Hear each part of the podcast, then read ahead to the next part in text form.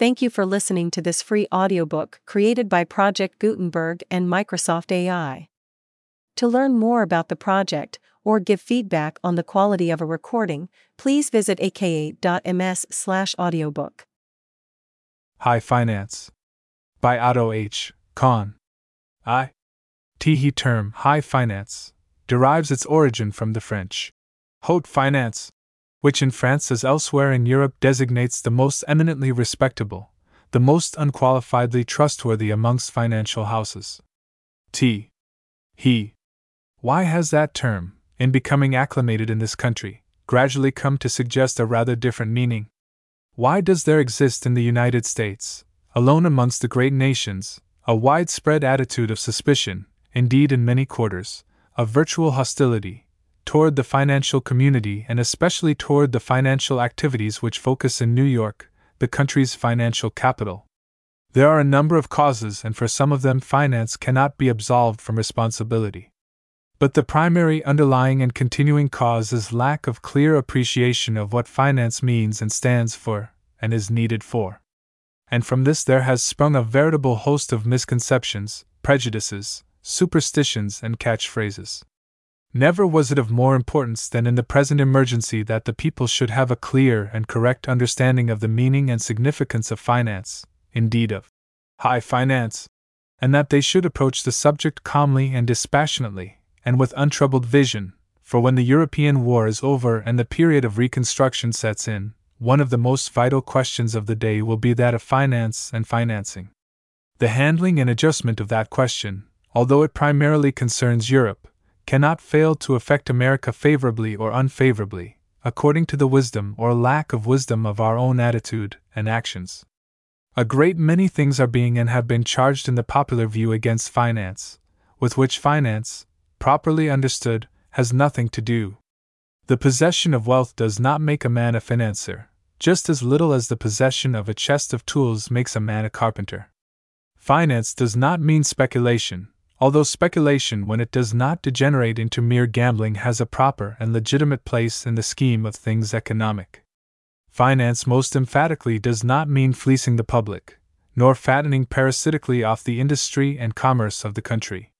Finance cannot properly be held responsible for the exploits, good, bad, or indifferent, of the man who, having made money at manufacturing, or mining, or in other commercial pursuits, blows into town, either physically or by telephone or telegraph, and goes on a financial spree, more or less prolonged. Finance means constructive work. It means mobilizing and organizing the wealth of the country so that the scattered monetary resources of the individuals may be united and guided into a mighty current of fruitful cooperation, a hundredfold, nay, ten thousandfold as potent as they would or could be in individual hands. Finance means promoting and facilitating the country's trade at home and abroad, creating new wealth, making new jobs for workmen. It means continuous study of the conditions prevailing throughout the world. It means daring and imagination combined with care and foresight and integrity, and hard, wearing work, much of it not compensated, because of every ten propositions submitted to the scrutiny or evolved by the brain of the financier who is duly careful of his reputation and conscious of his responsibility to the public, it is safe to say that not more than three materialize. For the financial offspring of which he acknowledges parentage, or merely godfathership, he is held responsible by the public for better or for worse, and will continue to be held responsible notwithstanding certain ill advised provisions of the recently enacted Clayton Antitrust Act which are bound to make it more difficult for him to discharge that responsibility. Amongst other functions and duties, it is up to him to look ahead, so that such offspring may always be provided with nourriture, i.e., with funds to conduct their business. If for one reason or another they find themselves short of means in difficult times, it is his task and care to find ways and means to obtain what is needed, sometimes at great financial risk to himself. It is perhaps significant that almost all the railroad companies now in receivers' hands were among those for whose financial policy no one amongst the leading banking houses had a continuous and recognized responsibility, though I must not be understood as meaning to suggest that there were not other contributory causes for such receivership, involving responsibility and blame, amongst others. Also on members of the banking fraternity. 2. without going into shades of encyclopedic meaning, I would define, for the purpose of this discussion, a financier as a man who has some recognized relation and responsibility toward the larger monetary affairs of the public, either by administering deposits and loaning funds or by being a wholesale or retail distributor of securities. To all such, the confidence of the financial community, which naturally knows them best, and of the investing public is absolutely vital. Without it, they simply cannot live to provide for the thousands of millions of dollars annually needed by our railroads and other industries, would vastly overtax the resources of all the greatest financial houses and groups taken together, and therefore the financier or group of financiers undertaking such transactions must depend in the first instance upon the cooperation of the financial community at large. For this purpose, such houses or groups associate with themselves for every transaction of considerable size a large number of other houses, thus forming so called syndicates. But even the resources thus combined of the entire financial community would fall far short of being sufficient to supply the needed funds for more than a very limited time. An appeal must therefore be made to the absorbing power of the country as a whole represented by the ultimate investor. Now, let a financial house, either through lack of a high standard of integrity in dealing with the public, or through lack of thoroughness and care, or through bad judgment, forfeit the confidence of its neighbors or of the investing public, and the very roots of its being are cut. I do not mean to claim that high finance has not in some instances strayed from the highest standard, that it has not made mistakes, that it has not at times yielded to temptation, and the temptations which beset its path are indeed many, that there have not been some occurrences which every right thinking man must deplore and condemn. But I do say and claim that practically all such instances have occurred during what may be termed the country's industrial and economic pioneer period, a period of vast and unparalleled concentration of national energy and effort upon material achievement, of tremendous and turbulent surging towards tangible accomplishment, of sheer individualism, a period of lax enforcement of the laws by those in authority, of uncertainty regarding the meaning of the statutes relating to business, and, consequently, of impatience at restraint and a weakened sense of the fear, respect, and obedience due to the law. In the mighty and blinding rush of that whirlwind of enterprise and achievement, things were done, generally without any attempt at concealment, in the open light of day for everyone to behold, which would not accord with our present ethical and legal standards, and public opinion permitted them to be done. To quote one instance out of many, campaign contributions by corporations were recognized and almost universal practice. The acceptance of such contributions did not shock the most tender political conscience. Now they are rightly forbidden, and what up to a few short years ago was not only not prohibited but sanctioned by the custom of a generation and more, is now made and considered a crime. Then suddenly a mirror was held up by influences sufficiently powerful to cause the mad race to halt for a moment, and to compel the concentrated attention of all the people. And that mirror clearly showed, perhaps it even magnified, the blemishes on that which it reflected. With their recognition came stern insistence upon change, and very quickly the realization of that demand. That is the normal process of civilization in its march forward and upward and I claim that finance has been as quick and willing as any other element in the community to discern the moral obligations of the new era brought about within the last ten years and to align itself on their side.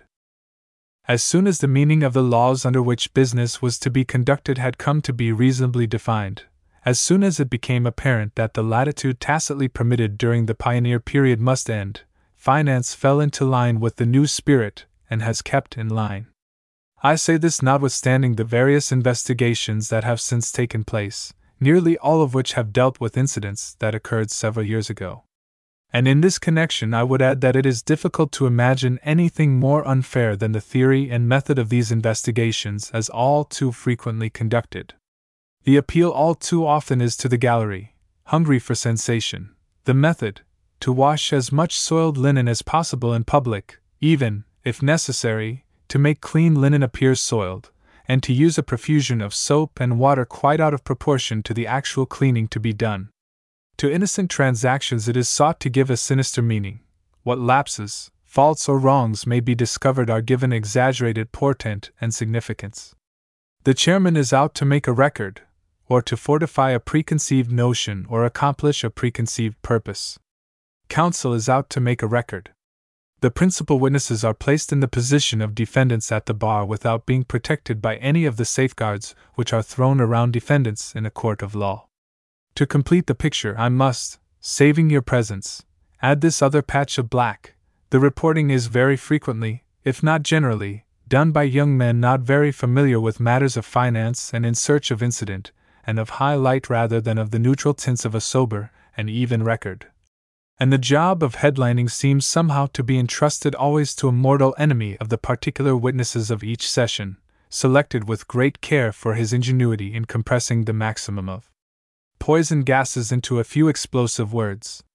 It may all be legitimate, according to political standards, but it is not justice, and what of benefit is accomplished could equally well be obtained, whatever of guilt is to be revealed could equally well and probably better be disclosed, without resorting to inflammatory appeal and without, by assault or innuendo, recklessly and often indiscriminately besmirching reputations and hurting before the whole world the good name of American business.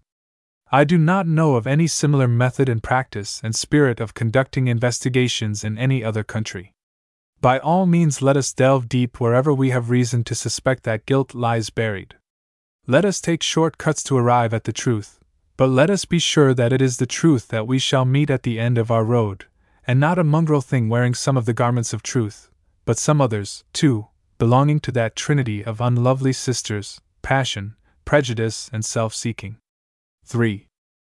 In many ways, in many instances, wrong impressions about finance have been given to the public, sometimes from ignorance, sometimes with malice aforethought, sometimes for political purposes.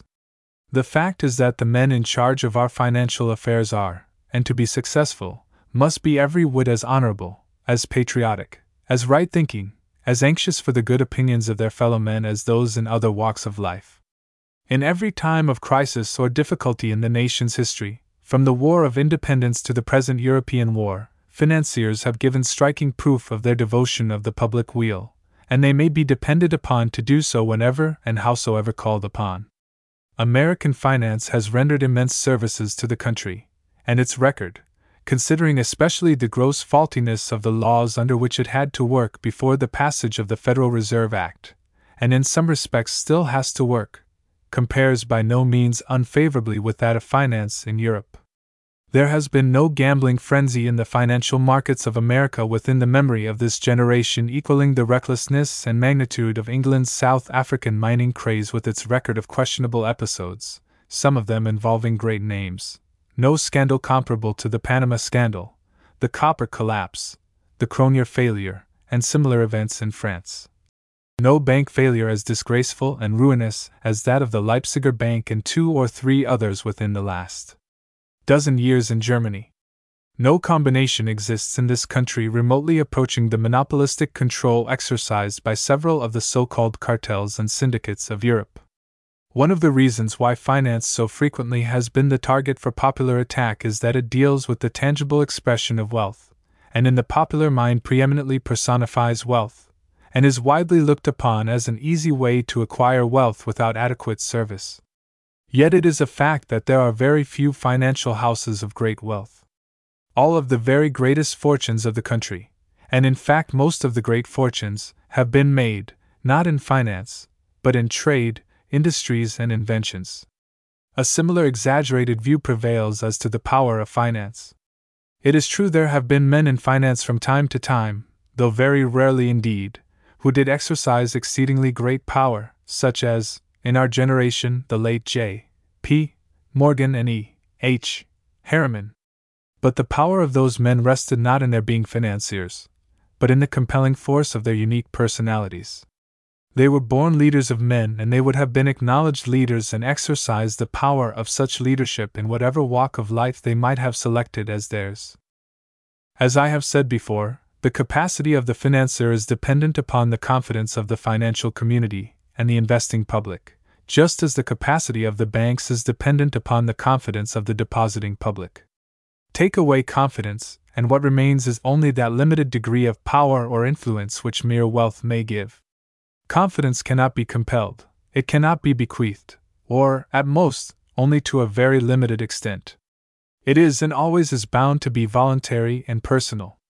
I know of no other center where the label counts for less, where the shine and potency of a great name is more quickly rubbed off if the bearer does not prove his worth, than in the great mart of finance.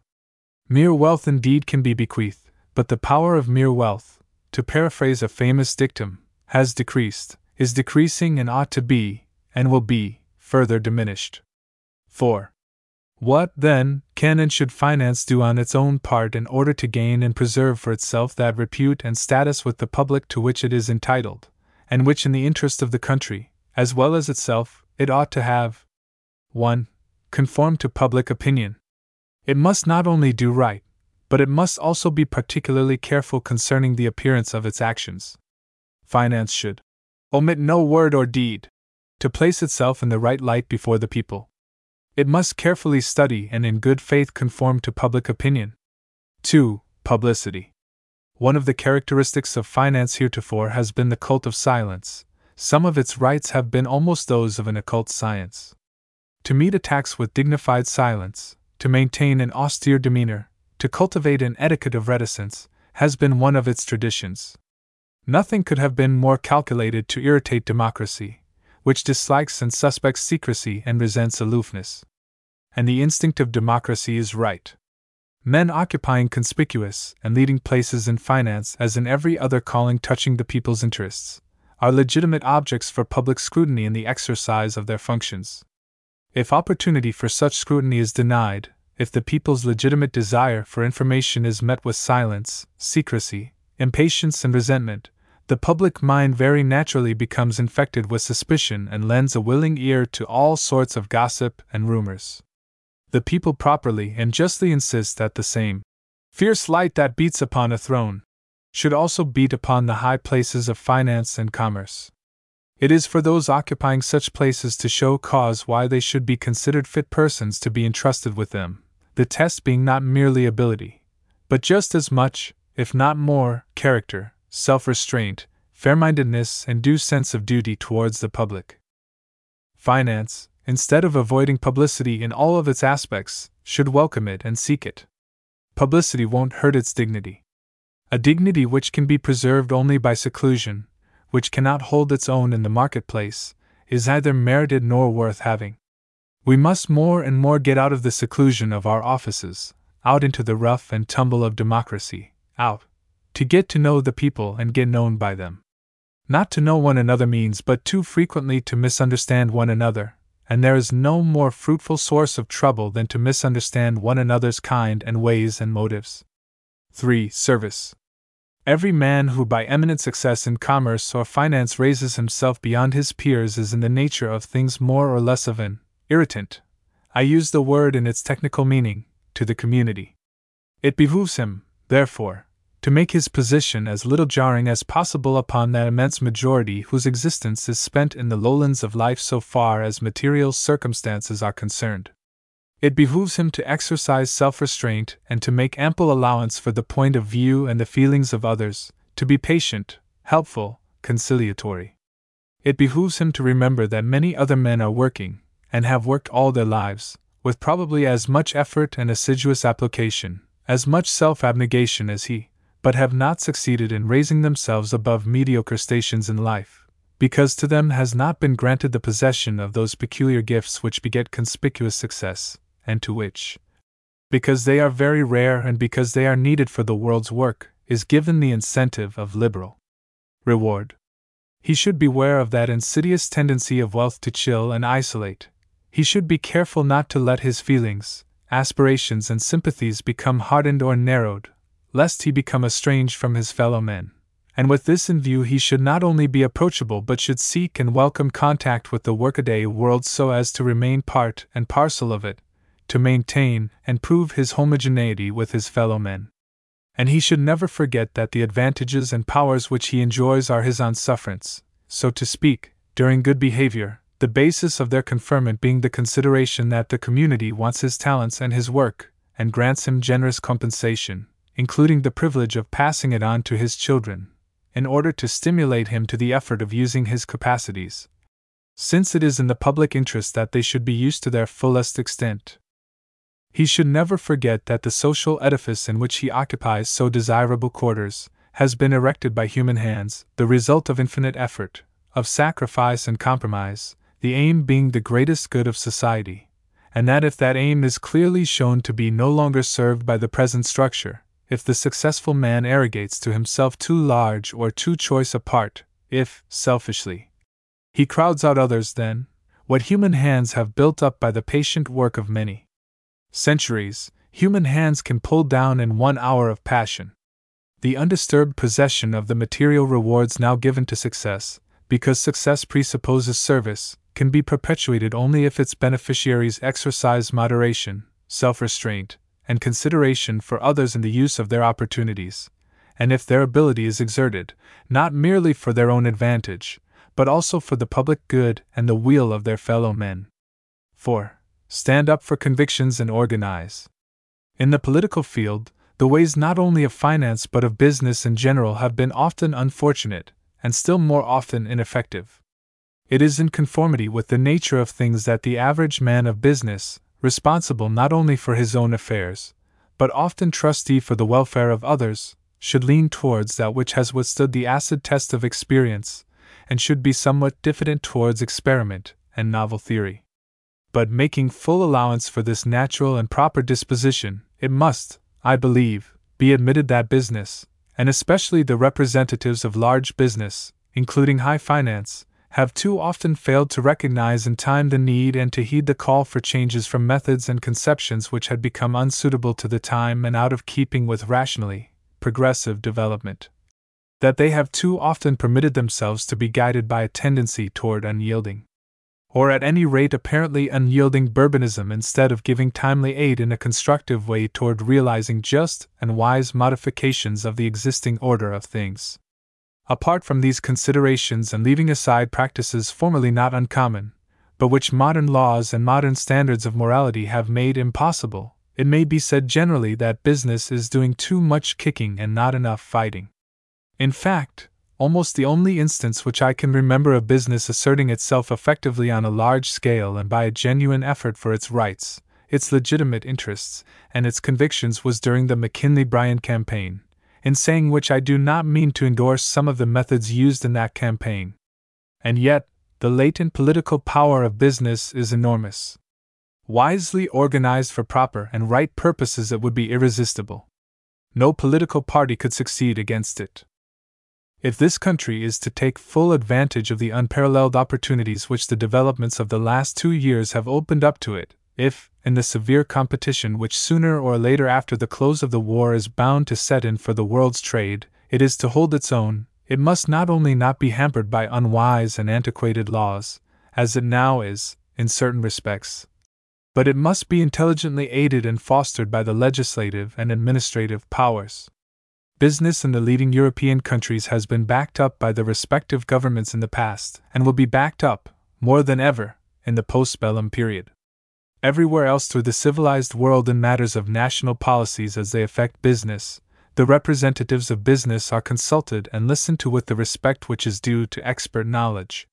It is only in America that the views of business men in general, as distinct from the agitation of particular business men or organizations having a special object to serve, such as on the occasion of tariff making in former days, are ignored, their advice brushed aside or even resented, their representatives treated as interlopers. It is only in America that the exigencies of politics not infrequently, I might almost say habitually, are given precedence over the exigencies of business objectionable methods and practices sometimes resorted to in the past by corporate interests in endeavoring to influence legislation and public opinion have been abandoned beyond resurrection. It is only fair that with them should be abandoned the habit of politicians, sometimes politicians in very high places, to denounce as lobbying every organized effort of large business to oppose tendencies and propositions of legislation deemed by it inimical to the best interests of business and of the country. It is only fair that there should be abandoned the habit of sneering at and suspecting organized efforts by business men to educate public opinion on questions affecting business and finance as improper attempts to manufacture or accelerate public opinion. V. The people are fair minded and, when fully informed, almost invariably wise and right in their judgment, which cannot always be said of their representatives. When scolded, browbeaten, maligned, and harassed, finance may well turn upon its professional fault finders and challenge comparison. Finance and financiers have had no mean share in creating organizations and institutions in this country which are models of efficiency, and which men from all quarters of the globe come here to study and to admire. It is the critics of finance and business who, to mention but a few instances, have given to the Army aeroplanes that are grossly defective, to the Navy submarines that are in constant trouble, who have passed laws which have driven our ships off the seas in the world's trade, and other laws which have mainly brought it about that in the year 1915 less railroad mileage has been constructed in the United States than within any one year since the Civil War. Just as Congress, by a series of laws, has imposed burdens and costs upon ships operating under the American flag which made it impossible for capital to invest in American ships for use in the world's trade and earn a fair return in normal times. So the federal and state legislatures, during the past 10 years, have imposed upon the railroads all kinds of exactions, restrictions, and increasing costs which have had the result of arresting progress, and which threaten, after the cessation of the present period of abnormal earnings, to seriously lame that vastly important industry. Congress has done little to indicate that it recognizes the urgency and bigness and significance of the momentous situation which confronts the country. Nor does it seem inclined to pay serious heed to the views of business, and by that I do not mean the views of business magnates, but the consensus of opinion of businessmen in general. Nor does past experience encourage us to believe that it will pay such heed unless impelled by the instinct of self preservation. Amongst the powers for which our friends of both political parties have a wholesome respect, one of the most potent is organization. Let business then become militant, not to secure special privileges. It does not want any and does not need any, but to secure due regard for its views and its rights and its conceptions as to what measures will serve the best interests of the country, and what measures will harm and jeopardize such interests. Without wishing to hold up the labor unions as offering a model for the spirit which should actuate us or the methods we should follow, because their class consciousness and the resulting conduct are sometimes extreme and often short sighted, I would urge upon business men to cultivate, and demonstrate but a little of that cohesion and discipline and subordination of self in the furtherance of the common cause. That readiness to back up their spokesman, that loyalty to their calling and to one another which working men practice and demonstrate daily, and which have secured for their representatives the respect and fear of political parties. Let business men range themselves behind their spokesmen, such as the United States Chamber of Commerce in Washington and the Chambers of Commerce and kindred associations in states and cities. Let them get together now and in the future through a properly constituted permanent organization, and guided by practical knowledge, broad vision, and patriotism, agree upon the essentials of legislation affecting affairs, which the situation calls for from time to time. Let them pledge themselves to use their legitimate influence and their votes to realize such legislation and to oppose actively what they believe to be harmful lawmaking. Let them strive, patiently and persistently, to gain the confidence of the people for their methods and their aims. Let them meet false or irresponsible or ignorant assertion with plain and truthful explanation.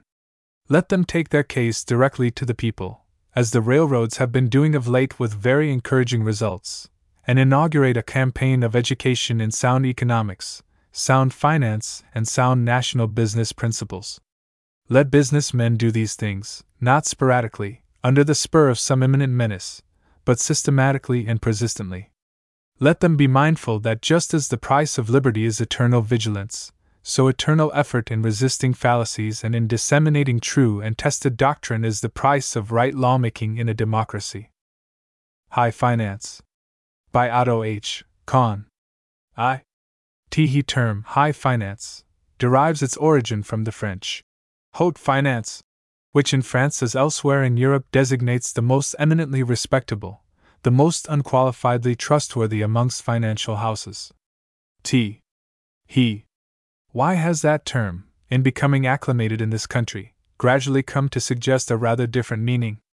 Why does there exist in the United States, alone amongst the great nations, a widespread attitude of suspicion, indeed, in many quarters, of virtual hostility, toward the financial community and especially toward the financial activities which focus in New York, the country's financial capital. There are a number of causes, and for some of them, finance cannot be absolved from responsibility. But the primary underlying and continuing cause is lack of clear appreciation of what finance means and stands for, and is needed for. And from this there has sprung a veritable host of misconceptions, prejudices, superstitions, and catchphrases. Never was it of more importance than in the present emergency that the people should have a clear and correct understanding of the meaning and significance of finance, indeed of high finance, and that they should approach the subject calmly and dispassionately, and with untroubled vision, for when the European war is over and the period of reconstruction sets in, one of the most vital questions of the day will be that of finance and financing. The handling and adjustment of that question, although it primarily concerns Europe, cannot fail to affect America favorably or unfavorably, according to the wisdom or lack of wisdom of our own attitude and actions. A great many things are being and have been charged in the popular view against finance, with which finance, properly understood, has nothing to do. The possession of wealth does not make a man a financier, just as little as the possession of a chest of tools makes a man a carpenter. Finance does not mean speculation, although speculation, when it does not degenerate into mere gambling, has a proper and legitimate place in the scheme of things economic. Finance most emphatically does not mean fleecing the public, nor fattening parasitically off the industry and commerce of the country. Finance cannot properly be held responsible for the exploits, good, bad, or indifferent, of the man who, having made money at manufacturing, or mining, or in other commercial pursuits, blows into town, either physically or by telephone or telegraph, and goes on a financial spree, more or less prolonged. Finance means constructive work. It means mobilizing and organizing the wealth of the country so that the scattered monetary resources of the individuals may be united and guided into a mighty current of fruitful cooperation, a hundredfold, nay, ten thousandfold as potent as they would or could be in individual hands. Finance means promoting and facilitating the country's trade at home and abroad, creating new wealth, making new jobs for workmen. It means continuous study of the conditions prevailing throughout the world it means daring and imagination combined with care and foresight and integrity, and hard, wearing work, much of it not compensated, because of every ten propositions submitted to the scrutiny or evolved by the brain of the financier who is duly careful of his reputation and conscious of his responsibility to the public, it is safe to say that not more than three materialize. For the financial offspring of which he acknowledges parentage, or merely godfathership, he is held responsible by the public for better or for worse, and will continue to be held responsible notwithstanding certain ill advised provisions of the recently enacted Clayton Antitrust Act which are bound to make it more difficult for him to discharge that responsibility.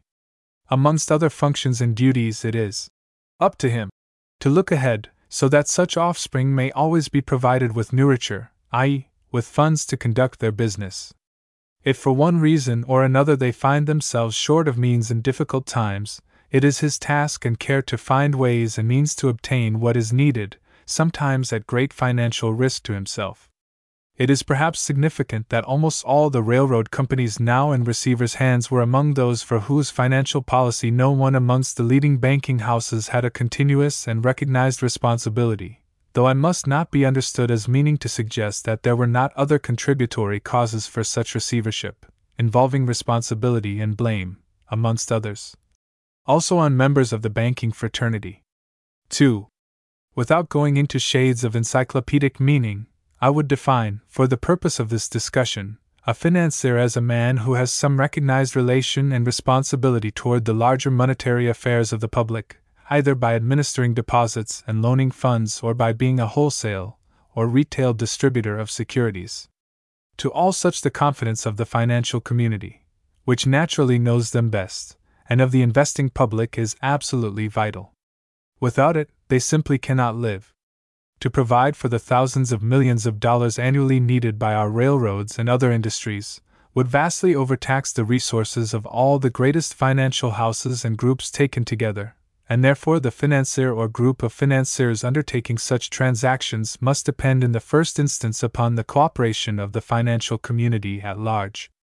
For this purpose, such houses or groups associate with themselves for every transaction of considerable size a large number of other houses, thus forming so called syndicates. But even the resources thus combined of the entire financial community would fall far short of being sufficient to supply the needed funds for more than a very limited time. An appeal must therefore be made to the absorbing power of the country as a whole represented by the ultimate investor. Now, let a financial house, either through lack of a high standard of integrity in dealing with the public, or through lack of thoroughness and care, or through bad judgment, forfeit the confidence of its neighbors or of the investing public, and the very roots of its being are cut. I do not mean to claim that high finance has not in some instances strayed from the highest standard, that it has not made mistakes, that it has not at times yielded to temptation, and the temptations which beset its path are indeed many, that there have not been some occurrences which every right thinking man must deplore and condemn. But I do say and claim that practically all such instances have occurred during what may be termed the country's industrial and economic pioneer period, a period of vast and unparalleled concentration of national energy and effort upon material achievement, of tremendous and turbulent surging towards tangible accomplishment, of sheer individualism, a period of lax enforcement of the laws by those in authority, of uncertainty regarding the meaning of the statutes relating to business, and, consequently, of impatience at restraint and a weakened sense of the fear, respect, and obedience due to the law. In the mighty and blinding rush of that whirlwind of enterprise and achievement, things were done, generally without any attempt at concealment, in the open light of day for everyone to behold, which would not accord with our present ethical and legal standards, and public opinion permitted them to be done. To quote one instance out of many, campaign contributions by corporations were recognized and almost universal practice. The acceptance of such contributions did not shock the most tender political conscience. Now they are rightly forbidden, and what up to a few short years ago was not only not prohibited but sanctioned by the custom of a generation and more, is now made and considered a crime. Then suddenly a mirror was held up by influences sufficiently powerful to cause the mad race to halt for a moment, and to compel the concentrated attention of all the people. And that mirror clearly showed, perhaps it even magnified, the blemishes on that which it reflected. With their recognition came stern insistence upon change, and very quickly the realization of that demand. That is the normal process of civilization in its march forward and upward. And I claim that finance has been as quick and willing as any other element in the community to discern the moral obligations of the new era brought about within the last ten years and to align itself on their side. As soon as the meaning of the laws under which business was to be conducted had come to be reasonably defined, as soon as it became apparent that the latitude tacitly permitted during the pioneer period must end, finance fell into line with the new spirit and has kept in line. I say this notwithstanding the various investigations that have since taken place, nearly all of which have dealt with incidents that occurred several years ago. And in this connection, I would add that it is difficult to imagine anything more unfair than the theory and method of these investigations as all too frequently conducted. The appeal all too often is to the gallery, hungry for sensation. The method, to wash as much soiled linen as possible in public, even, if necessary, to make clean linen appear soiled, and to use a profusion of soap and water quite out of proportion to the actual cleaning to be done. To innocent transactions it is sought to give a sinister meaning. What lapses, faults, or wrongs may be discovered are given exaggerated portent and significance. The chairman is out to make a record, or to fortify a preconceived notion or accomplish a preconceived purpose. Counsel is out to make a record. The principal witnesses are placed in the position of defendants at the bar without being protected by any of the safeguards which are thrown around defendants in a court of law. To complete the picture, I must, saving your presence, add this other patch of black. The reporting is very frequently, if not generally, done by young men not very familiar with matters of finance and in search of incident, and of high light rather than of the neutral tints of a sober and even record.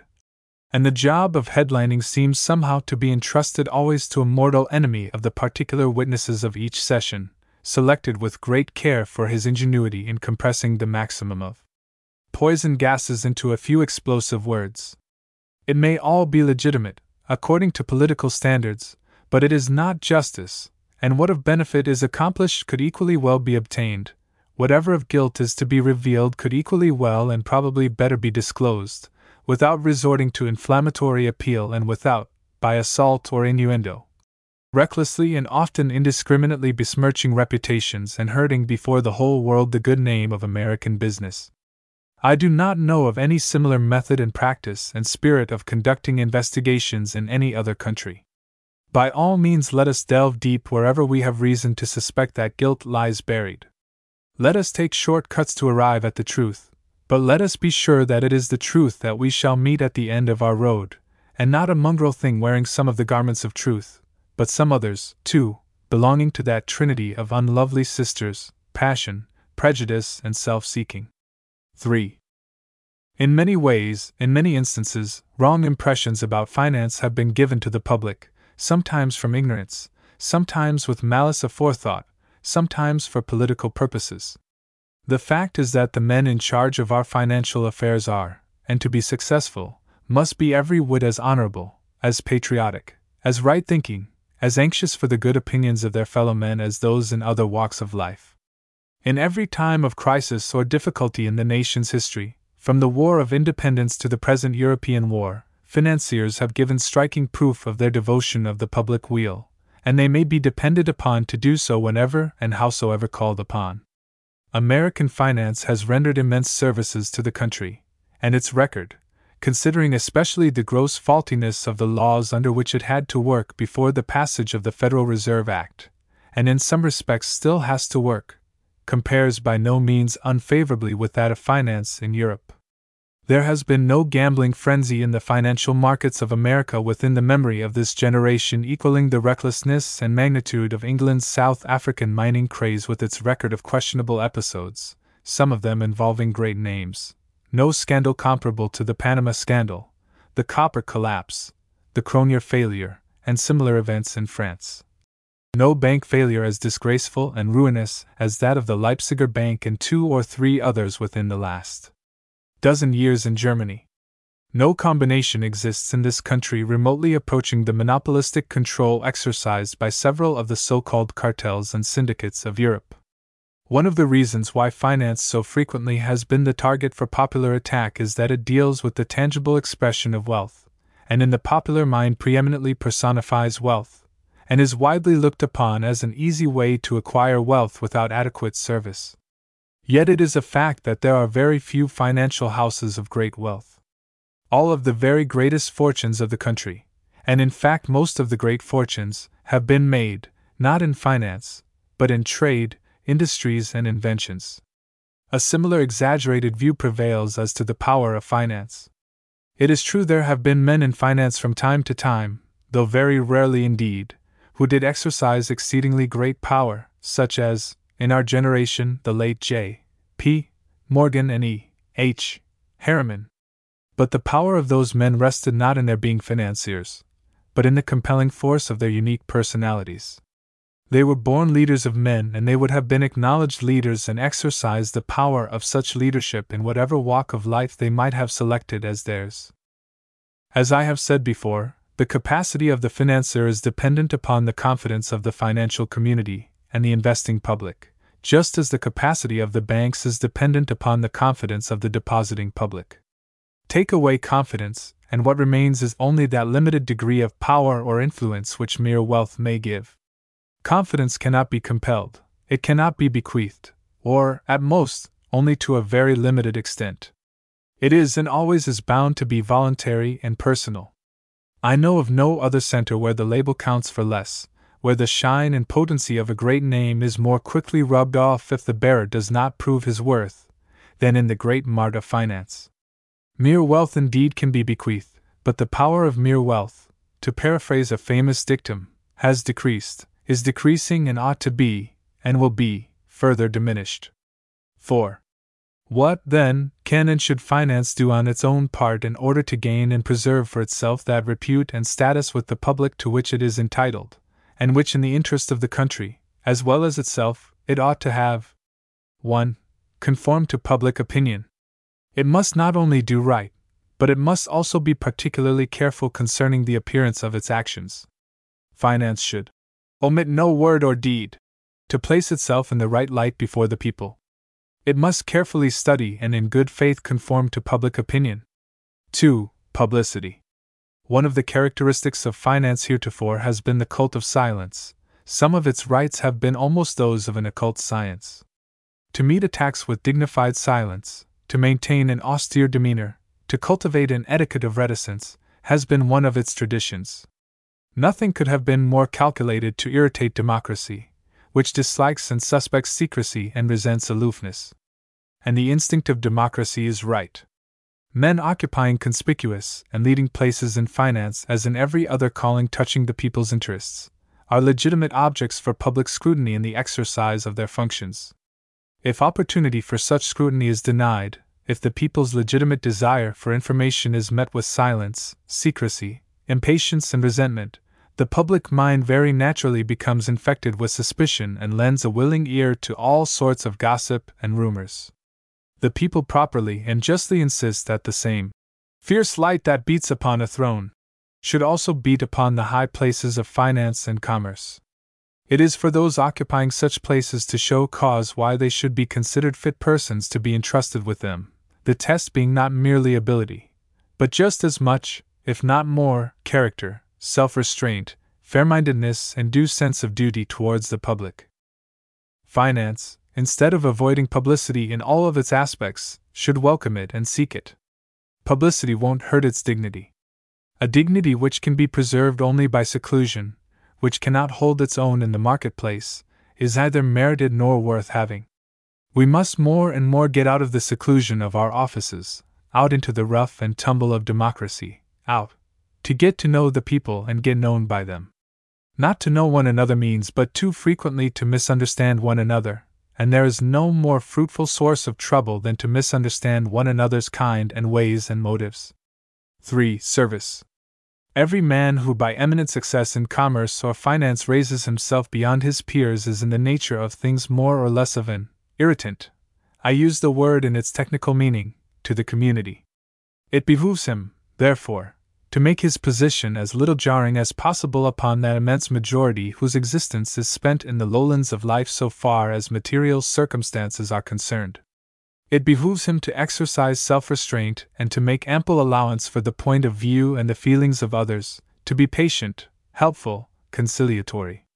It behooves him to remember that many other men are working, and have worked all their lives, with probably as much effort and assiduous application, as much self abnegation as he, but have not succeeded in raising themselves above mediocre stations in life, because to them has not been granted the possession of those peculiar gifts which beget conspicuous success, and to which, because they are very rare and because they are needed for the world's work, is given the incentive of liberal reward. He should beware of that insidious tendency of wealth to chill and isolate. He should be careful not to let his feelings, aspirations, and sympathies become hardened or narrowed, lest he become estranged from his fellow men. And with this in view, he should not only be approachable but should seek and welcome contact with the workaday world so as to remain part and parcel of it, to maintain and prove his homogeneity with his fellow men. And he should never forget that the advantages and powers which he enjoys are his on sufferance, so to speak, during good behavior, the basis of their conferment being the consideration that the community wants his talents and his work, and grants him generous compensation, including the privilege of passing it on to his children, in order to stimulate him to the effort of using his capacities, since it is in the public interest that they should be used to their fullest extent. He should never forget that the social edifice in which he occupies so desirable quarters has been erected by human hands, the result of infinite effort, of sacrifice and compromise, the aim being the greatest good of society, and that if that aim is clearly shown to be no longer served by the present structure, if the successful man arrogates to himself too large or too choice a part, if, selfishly, he crowds out others, then, what human hands have built up by the patient work of many centuries, human hands can pull down in one hour of passion.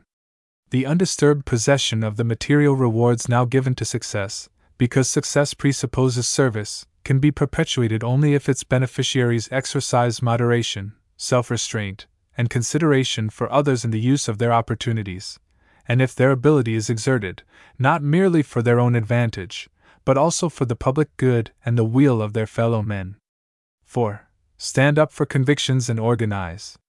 In the political field, the ways not only of finance but of business in general have been often unfortunate, and still more often ineffective.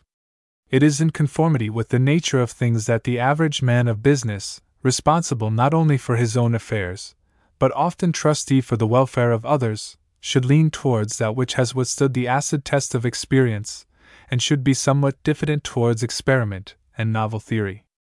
But making full allowance for this natural and proper disposition, it must, I believe, be admitted that business, and especially the representatives of large business, including high finance, have too often failed to recognize in time the need and to heed the call for changes from methods and conceptions which had become unsuitable to the time and out of keeping with rationally progressive development.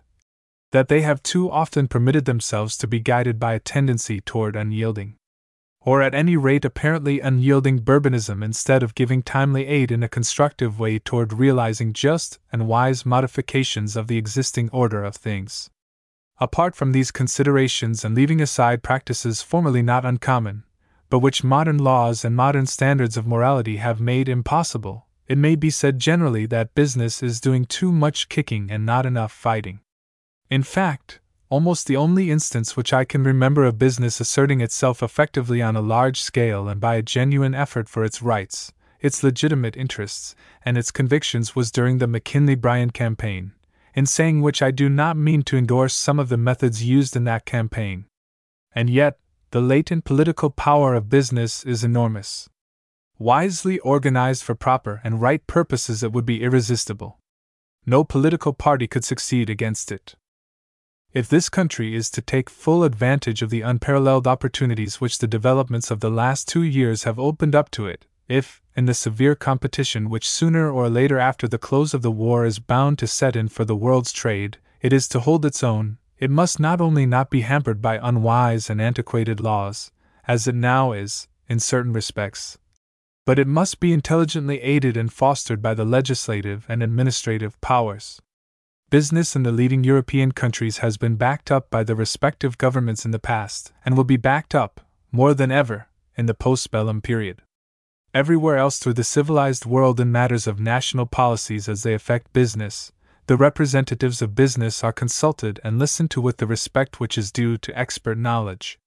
It is only in America that the views of business men in general, as distinct from the agitation of particular business men or organizations having a special object to serve, such as on the occasion of tariff making in former days, are ignored, their advice brushed aside or even resented, their representatives treated as interlopers.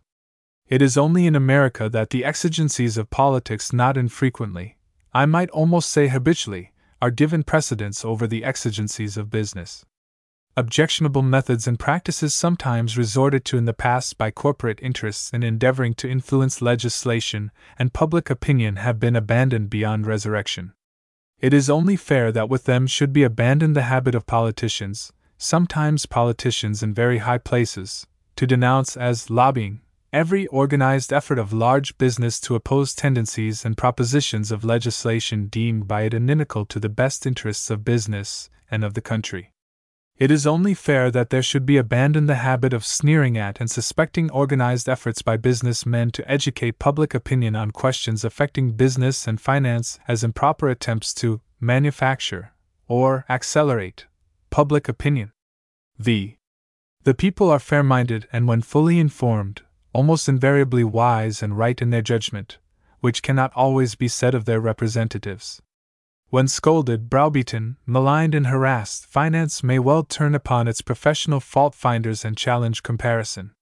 Finance and financiers have had no mean share in creating organizations and institutions in this country which are models of efficiency, and which men from all quarters of the globe come here to study and to admire.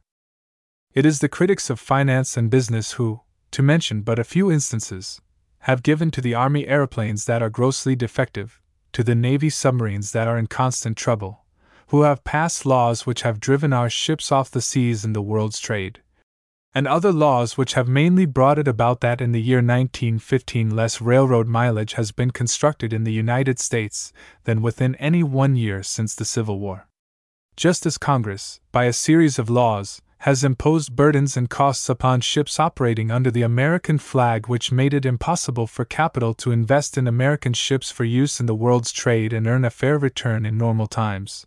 So the federal and state legislatures, during the past ten years, have imposed upon the railroads all kinds of exactions, restrictions, and increasing costs which have had the result of arresting progress, and which threaten, after the cessation of the present period of abnormal earnings, to seriously lame that vastly important industry. Congress has done little to indicate that it recognizes the urgency and bigness and significance of the momentous situation which confronts the country. Nor does it seem inclined to pay serious heed to the views of business, and by that I do not mean the views of business magnates, but the consensus of opinion of businessmen in general. Nor does past experience encourage us to believe that it will pay such heed unless impelled by the instinct of self preservation. Amongst the powers for which our friends of both political parties have a wholesome respect, one of the most potent is organization. Let business then become militant, not to secure special privileges. It does not want any and does not need any, but to secure due regard for its views and its rights and its conceptions as to what measures will serve the best interests of the country, and what measures will harm and jeopardize such interests. Without wishing to hold up the labor unions as offering a model for the spirit which should actuate us or the methods we should follow, because their class consciousness and the resulting conduct are sometimes extreme and often short sighted, I would urge upon business men to cultivate, and demonstrate but a little of that cohesion and discipline and subordination of self in the furtherance of the common cause. That readiness to back up their spokesman, that loyalty to their calling and to one another which working men practice and demonstrate daily, and which have secured for their representatives the respect and fear of political parties. Let business men range themselves behind their spokesmen, such as the United States Chamber of Commerce in Washington and the Chambers of Commerce and kindred associations in states and cities. Let them get together now and in the future through a properly constituted permanent organization, and guided by practical knowledge, broad vision, and patriotism, agree upon the essentials of legislation affecting affairs, which the situation calls for from time to time. Let them pledge themselves to use their legitimate influence, and their votes to realize such legislation and to oppose actively what they believe to be harmful lawmaking. Let them strive, patiently and persistently, to gain the confidence of the people for their methods and their aims. Let them meet false or irresponsible or ignorant assertion with plain and truthful explanation. Let them take their case directly to the people, as the railroads have been doing of late with very encouraging results, and inaugurate a campaign of education in sound economics, sound finance, and sound national business principles. Let businessmen do these things, not sporadically, under the spur of some imminent menace, but systematically and persistently. Let them be mindful that just as the price of liberty is eternal vigilance, so eternal effort in resisting fallacies and in disseminating true and tested doctrine is the price of right lawmaking in a democracy. High Finance. By Otto H. Kahn. I. T he term high finance derives its origin from the French haute finance, which in France as elsewhere in Europe designates the most eminently respectable, the most unqualifiedly trustworthy amongst financial houses. T. He. Why has that term, in becoming acclimated in this country, gradually come to suggest a rather different meaning? Why does there exist in the United States, alone amongst the great nations, a widespread attitude of suspicion, indeed in many quarters, of virtual hostility toward the financial community and especially toward the financial activities which focus in New York, the country's financial capital. There are a number of causes, and for some of them, finance cannot be absolved from responsibility. But the primary underlying and continuing cause is lack of clear appreciation of what finance means and stands for, and is needed for. And from this there has sprung a veritable host of misconceptions, prejudices, superstitions, and catchphrases. Never was it of more importance than in the present emergency that the people should have a clear and correct understanding of the meaning and significance of finance, indeed, of high finance, and that they should approach the subject calmly and dispassionately, and with untroubled vision, for when the European war is over and the period of reconstruction sets in, one of the most vital questions of the day will be that of finance and financing. The handling and adjustment of that question, although it primarily concerns Europe, cannot fail to affect America favorably or unfavorably, according to the wisdom or lack of wisdom of our own attitude and actions. A great many things are being and have been charged in the popular view against finance, with which finance, properly understood, has nothing to do. The possession of wealth does not make a man a financier, just as little as the possession of a chest of tools makes a man a carpenter. Finance does not mean speculation, although speculation, when it does not degenerate into mere gambling, has a proper and legitimate place in the scheme of things economic. Finance most emphatically does not mean fleecing the public, nor fattening parasitically off the industry and commerce of the country. Finance cannot properly be held responsible for the exploits, good, bad, or indifferent, of the man who, having made money at manufacturing, or mining, or in other commercial pursuits, blows into town, either physically or by telephone or telegraph, and goes on a financial spree, more or less prolonged. Finance means constructive work.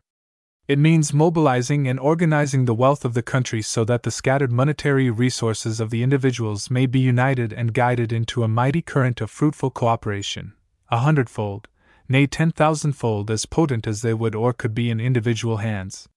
Finance means promoting and facilitating the country's trade at home and abroad, creating new wealth, making new jobs for workmen. It means continuous study of the conditions prevailing throughout the world.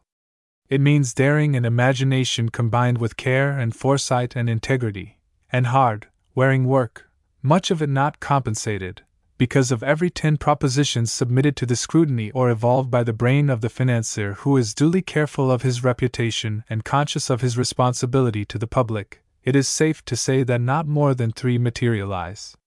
For the financial offspring of which he acknowledges parentage, or merely godfathership, he is held responsible by the public for better or for worse, and will continue to be held responsible notwithstanding certain ill advised provisions of the recently enacted Clayton Antitrust Act which are bound to make it more difficult for him to discharge that responsibility. Amongst other functions and duties, it is up to him to look ahead, so that such offspring may always be provided with nourriture, i.e., with funds to conduct their business. If for one reason or another they find themselves short of means in difficult times, it is his task and care to find ways and means to obtain what is needed, sometimes at great financial risk to himself. It is perhaps significant that almost all the railroad companies now in receivers' hands were among those for whose financial policy no one amongst the leading banking houses had a continuous and recognized responsibility, though I must not be understood as meaning to suggest that there were not other contributory causes for such receivership, involving responsibility and blame, amongst others. Also on members of the banking fraternity. 2. Without going into shades of encyclopedic meaning, I would define, for the purpose of this discussion, a financier as a man who has some recognized relation and responsibility toward the larger monetary affairs of the public, either by administering deposits and loaning funds or by being a wholesale or retail distributor of securities. To all such, the confidence of the financial community, which naturally knows them best, and of the investing public is absolutely vital. Without it, they simply cannot live to provide for the thousands of millions of dollars annually needed by our railroads and other industries, would vastly overtax the resources of all the greatest financial houses and groups taken together, and therefore the financier or group of financiers undertaking such transactions must depend in the first instance upon the cooperation of the financial community at large. For this purpose, such houses or groups associate with themselves for every transaction of considerable size a large number of other houses, thus forming so called syndicates. But even the resources thus combined of the entire financial community would fall far short of being sufficient to supply the needed funds for more than a very limited time. An appeal must therefore be made to the absorbing power of the country as a whole represented by the ultimate investor. Now, let a financial house, either through lack of a high standard of integrity in dealing with the public, or through lack of thoroughness and care, or through bad judgment, forfeit the confidence of its neighbors or of the investing public, and the very roots of its being are cut. I do not mean to claim that high finance has not in some instances strayed from the highest standard, that it has not made mistakes, that it has not at times yielded to temptation, and the temptations which beset its path are indeed many, that there have not been some occurrences which every right thinking man must deplore and condemn. But I do say and claim that practically all such instances have occurred during what may be termed the country's industrial and economic pioneer period, a period of vast and unparalleled concentration of national energy and effort upon material achievement, of tremendous and turbulent surging towards tangible accomplishment, of sheer individualism, a period of lax enforcement of the laws by those in authority, of uncertainty regarding the meaning of the statutes relating to business, and, consequently, of impatience at restraint and a weakened sense of the fear, respect, and obedience due to the law. In the mighty and blinding rush of that whirlwind of enterprise and achievement, things were done, generally without any attempt at concealment, in the open light of day for everyone to behold, which would not accord with our present ethical and legal standards, and public opinion permitted them to be done. To quote one instance out of many, campaign contributions by corporations were recognized and almost universal practice. The acceptance of such contributions did not shock the most tender political conscience. Now they are rightly forbidden, and what up to a few short years ago was not only not prohibited but sanctioned by the custom of a generation and more, is now made and considered a crime. Then suddenly a mirror was held up by influences sufficiently powerful to cause the mad race to halt for a moment, and to compel the concentrated attention of all the people. And that mirror clearly showed, perhaps it even magnified, the blemishes on that which it reflected. With their recognition came stern insistence upon change, and very quickly the realization of that demand. That is the normal process of civilization in its march forward and upward. And I claim that finance has been as quick and willing as any other element in the community to discern the moral obligations of the new era brought about within the last ten years and to align itself on their side. As soon as the meaning of the laws under which business was to be conducted had come to be reasonably defined, as soon as it became apparent that the latitude tacitly permitted during the pioneer period must end, finance fell into line with the new spirit and has kept in line. I say this notwithstanding the various investigations that have since taken place, nearly all of which have dealt with incidents that occurred several years ago. And in this connection, I would add that it is difficult to imagine anything more unfair than the theory and method of these investigations as all too frequently conducted. The appeal all too often is to the gallery, hungry for sensation. The method, to wash as much soiled linen as possible in public, even, if necessary, to make clean linen appear soiled, and to use a profusion of soap and water quite out of proportion to the actual cleaning to be done. To innocent transactions it is sought to give a sinister meaning. What lapses, faults, or wrongs may be discovered are given exaggerated portent and significance. The chairman is out to make a record, or to fortify a preconceived notion or accomplish a preconceived purpose. Counsel is out to make a record. The principal witnesses are placed in the position of defendants at the bar without being protected by any of the safeguards which are thrown around defendants in a court of law. To complete the picture, I must, saving your presence, add this other patch of black. The reporting is very frequently, if not generally, done by young men not very familiar with matters of finance and in search of incident, and of high light rather than of the neutral tints of a sober and even record. And the job of headlining seems somehow to be entrusted always to a mortal enemy of the particular witnesses of each session, selected with great care for his ingenuity in compressing the maximum of poison gases into a few explosive words. It may all be legitimate, according to political standards, but it is not justice, and what of benefit is accomplished could equally well be obtained, whatever of guilt is to be revealed could equally well and probably better be disclosed, without resorting to inflammatory appeal and without, by assault or innuendo, recklessly and often indiscriminately besmirching reputations and hurting before the whole world the good name of American business. I do not know of any similar method and practice and spirit of conducting investigations in any other country. By all means, let us delve deep wherever we have reason to suspect that guilt lies buried. Let us take short cuts to arrive at the truth, but let us be sure that it is the truth that we shall meet at the end of our road, and not a mongrel thing wearing some of the garments of truth, but some others, too, belonging to that trinity of unlovely sisters passion, prejudice, and self seeking. 3. In many ways, in many instances, wrong impressions about finance have been given to the public, sometimes from ignorance, sometimes with malice aforethought, sometimes for political purposes. The fact is that the men in charge of our financial affairs are, and to be successful, must be every whit as honorable, as patriotic, as right thinking, as anxious for the good opinions of their fellow men as those in other walks of life. In every time of crisis or difficulty in the nation's history, from the War of Independence to the present European war, financiers have given striking proof of their devotion of the public weal, and they may be depended upon to do so whenever and howsoever called upon.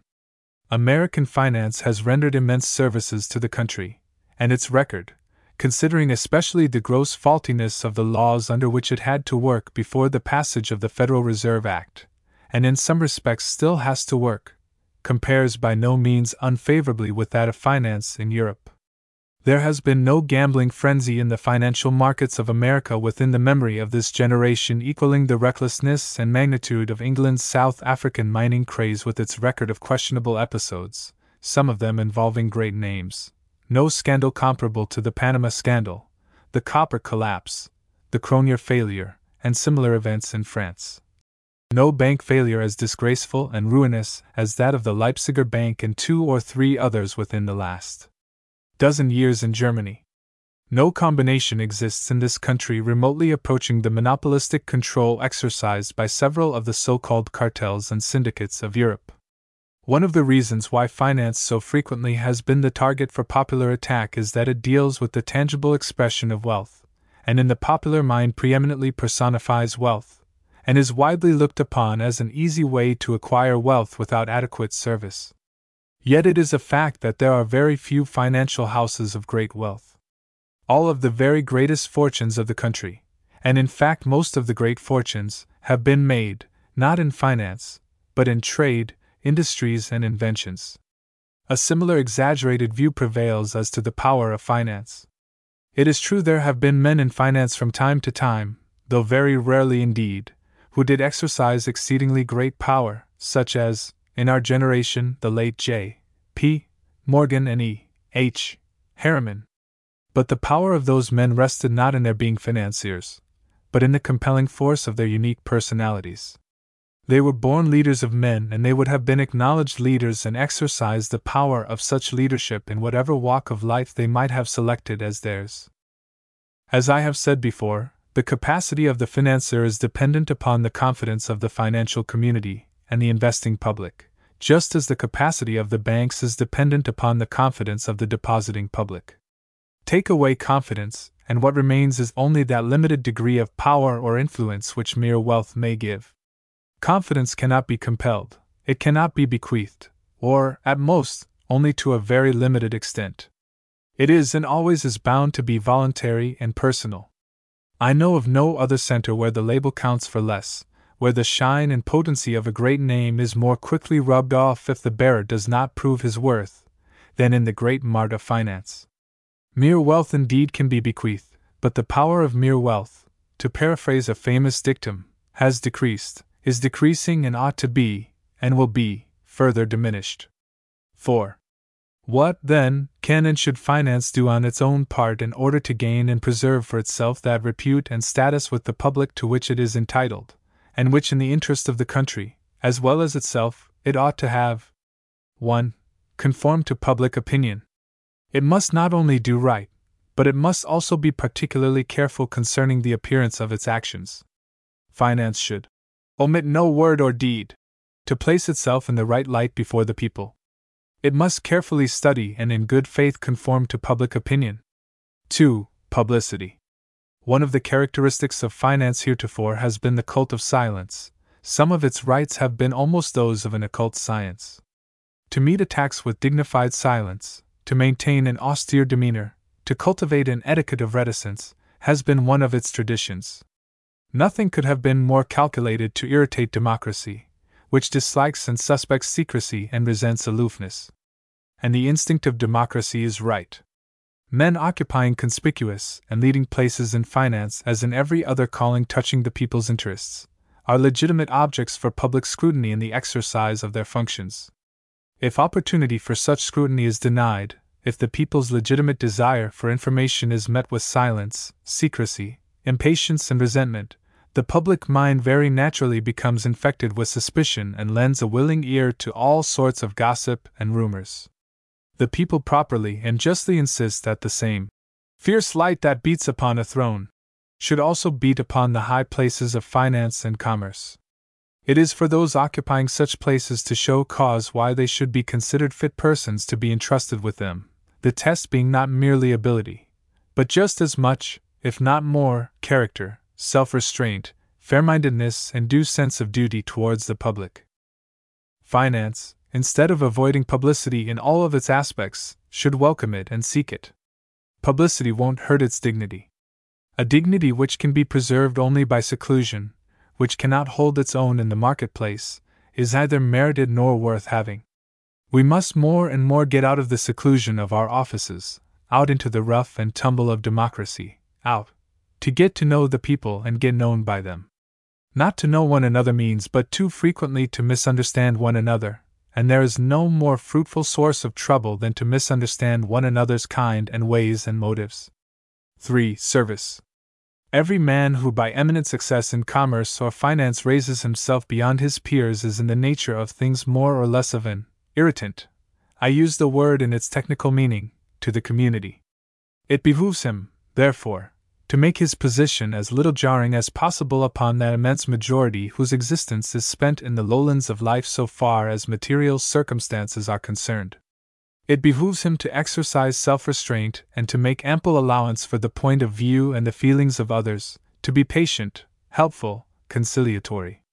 It behooves him to remember that many other men are working, and have worked all their lives, with probably as much effort and assiduous application, as much self abnegation as he, but have not succeeded in raising themselves above mediocre stations in life, because to them has not been granted the possession of those peculiar gifts which beget conspicuous success, and to which, because they are very rare and because they are needed for the world's work, is given the incentive of liberal reward.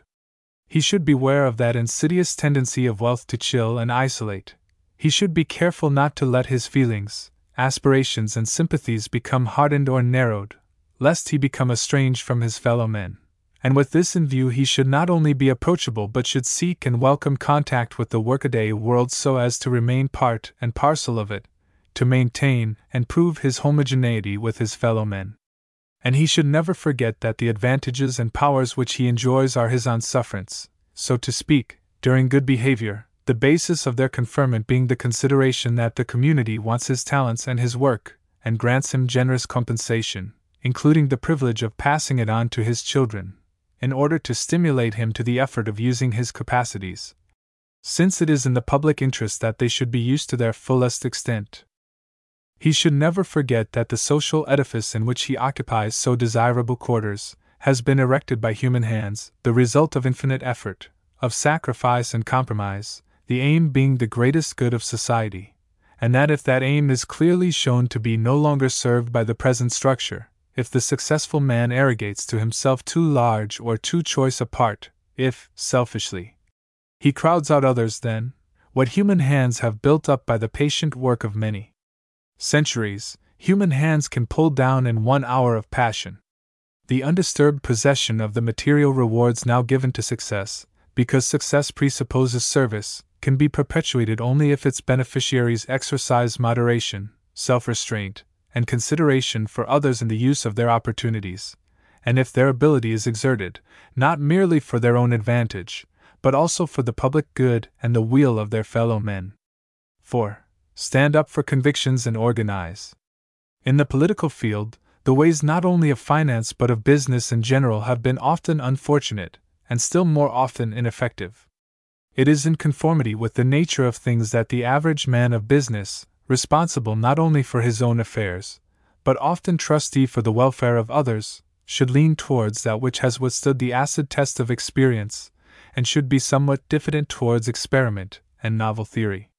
But making full allowance for this natural and proper disposition, it must, I believe, be admitted that business, and especially the representatives of large business, including high finance, have too often failed to recognize in time the need and to heed the call for changes from methods and conceptions which had become unsuitable to the time and out of keeping with rationally progressive development. That they have too often permitted themselves to be guided by a tendency toward unyielding, or at any rate apparently unyielding Bourbonism instead of giving timely aid in a constructive way toward realizing just and wise modifications of the existing order of things. Apart from these considerations and leaving aside practices formerly not uncommon, but which modern laws and modern standards of morality have made impossible, it may be said generally that business is doing too much kicking and not enough fighting. In fact, almost the only instance which I can remember of business asserting itself effectively on a large scale and by a genuine effort for its rights, its legitimate interests, and its convictions was during the McKinley Bryan campaign, in saying which I do not mean to endorse some of the methods used in that campaign. And yet, the latent political power of business is enormous. Wisely organized for proper and right purposes, it would be irresistible. No political party could succeed against it.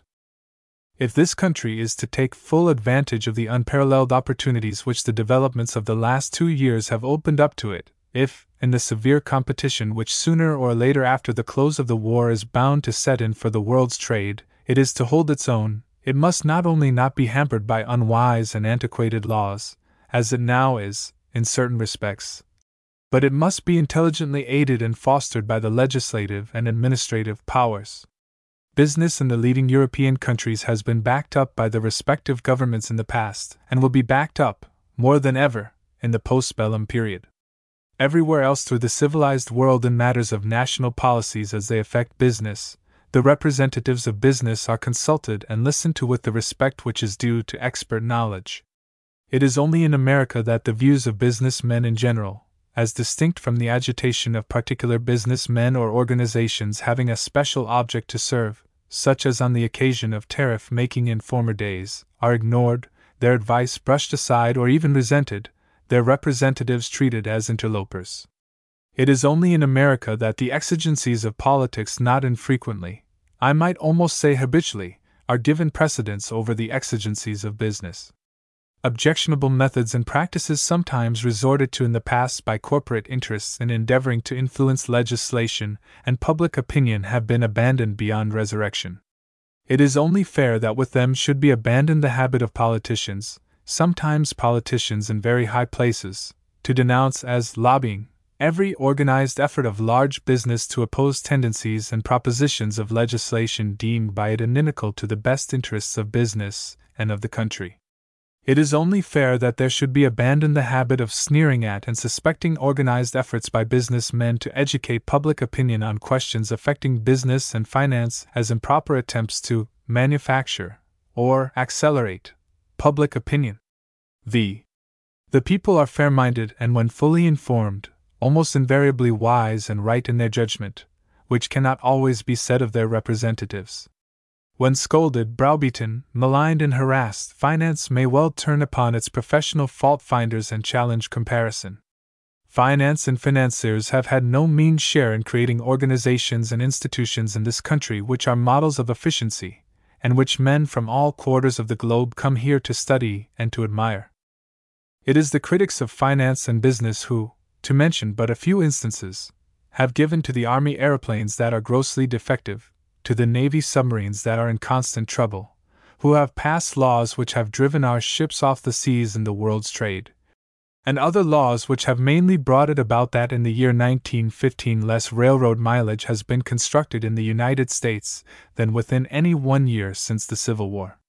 Just as Congress, by a series of laws, has imposed burdens and costs upon ships operating under the American flag, which made it impossible for capital to invest in American ships for use in the world's trade and earn a fair return in normal times. So the federal and state legislatures, during the past ten years, have imposed upon the railroads all kinds of exactions, restrictions, and increasing costs which have had the result of arresting progress, and which threaten, after the cessation of the present period of abnormal earnings, to seriously lame that vastly important industry. Congress has done little to indicate that it recognizes the urgency and bigness and significance of the momentous situation which confronts the country. Nor does it seem inclined to pay serious heed to the views of business, and by that I do not mean the views of business magnates, but the consensus of opinion of businessmen in general. Nor does past experience encourage us to believe that it will pay such heed unless impelled by the instinct of self preservation. Amongst the powers for which our friends of both political parties have a wholesome respect, one of the most potent is organization. Let business then become militant, not to secure special privileges. It does not want any and does not need any, but to secure due regard for its views and its rights and its conceptions as to what measures will serve the best interests of the country, and what measures will harm and jeopardize such interests. Without wishing to hold up the labor unions as offering a model for the spirit which should actuate us or the methods we should follow, because their class consciousness and the resulting conduct are sometimes extreme and often short sighted, I would urge upon business men to cultivate and demonstrate but a little of that cohesion and discipline and subordination of self in the furtherance of the common cause, that readiness to back up their spokesman, that loyalty to their calling and to one another which working men practice and demonstrate daily, and which have secured for their representatives the respect and fear of political parties. Let business men range themselves behind their spokesmen, such as the United States Chamber of Commerce in Washington and the Chambers of Commerce and kindred associations in states and cities. Let them get together now and in the future through a properly constituted permanent organization, and guided by practical knowledge, broad vision, and patriotism, agree upon the essentials of legislation affecting affairs, which the situation calls for from time to time. Let them pledge themselves to use their legitimate influence and their votes to realize such legislation and to oppose actively what they believe to be harmful lawmaking. Let them strive, patiently and persistently, to gain the confidence of the people for their methods and their aims. Let them meet false or irresponsible or ignorant assertion with plain and truthful explanation. Let them take their case directly to the people, as the railroads have been doing of late with very encouraging results, and inaugurate a campaign of education in sound economics, sound finance, and sound national business principles. Let businessmen do these things, not sporadically, under the spur of some imminent menace, but systematically and persistently. Let them be mindful that just as the price of liberty is eternal vigilance, so eternal effort in resisting fallacies and in disseminating true and tested doctrine is the price of right lawmaking in a democracy.